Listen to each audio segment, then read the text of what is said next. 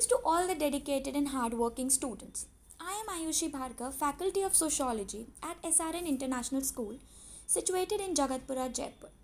Students, today I will be talking about patterns of social inequality and exclusion from grade 12. Reference has been taken from NCERT. In the last podcast, we were talking about Adivasi struggle during colonial rule. Let's continue from there.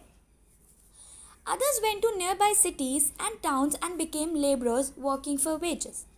Thus, the tribals revolted and protested, which led the British to reserve areas known as exclusive areas or partially exclusive areas. The non tribals were not allowed to enter the area, but this was not implemented properly since the weaker sections were sidelined. After independence, the conditions changed Development continued to take place, so the tribals suffered. Roads, railways, tracks had to be made and timber had to be used. Hydroelectric projects like dams using recreational purposes and the culture of the tribals get clouded. This displayed the tribal and their livelihood was taken away. The tribals began revolts, rebellions, protests due to exploitation and discrimination. The Adivasi or the tribal movement came across and three states were formed Jharkhand, Uttarakhand, and Chhattisgarh. Now, talking of women's structure for equality and rights. Women were considered to be physically and biologically weaker, but they were not socially or economically weak. This was due to the patriarchal society or the mindset of the people.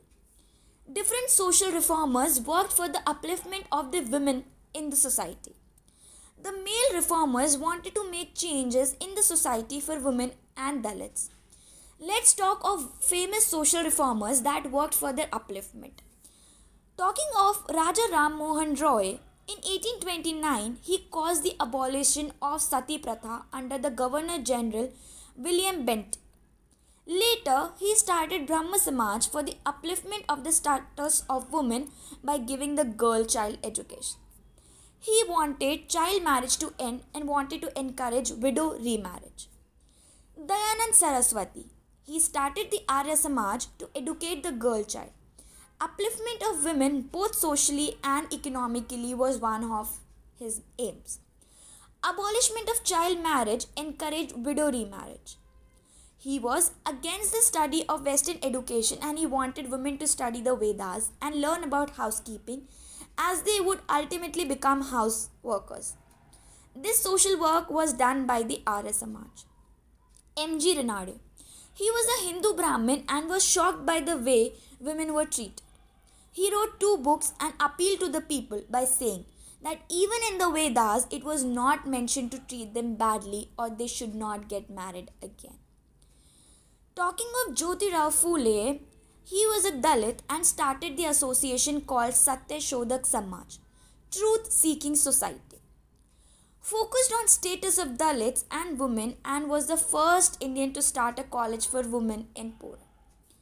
Syed Ahmad Khan.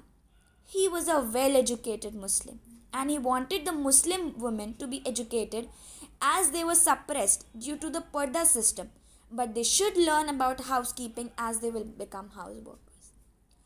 Ishwar Chandra Vidyasagar. He concentrated on widow remarriages. He opposed the way widows were treated.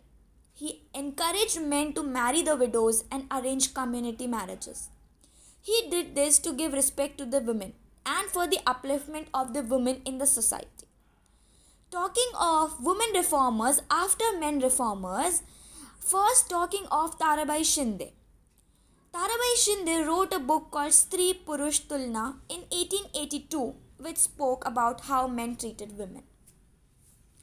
She was suppressed. Women race were given a very low status. Women were ill treated like slaves.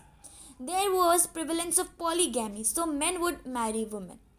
She felt that women were degraded, and so she wrote the book to spread awareness about the importance of women.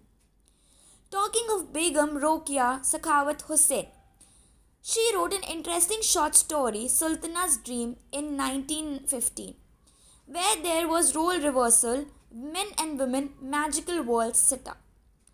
The man usually worked, stayed there and cooked and did all the household work, and women would work, jobs go in market. In reality, it was very rural for a man to do household work. Man should help women and lead them go out sometimes.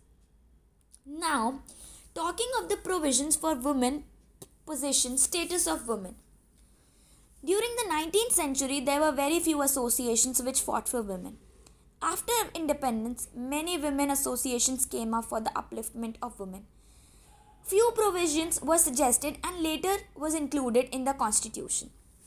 Talking about few of them, everyone is equal in the eyes of law, irrespective of their religion, caste, language, and the sex they belong to. Women should be allowed to hold positions in society in government jobs, not taking in account their caste or language. Universal adult franchise should be allowed to vote irrespective of their caste or religion, etc. All women have a right to vote, right to stand for any office or to take up any job. Students, I hope you must have got an idea about the status of women. You can listen to the podcast attentively. Stay blessed, students. Thank you.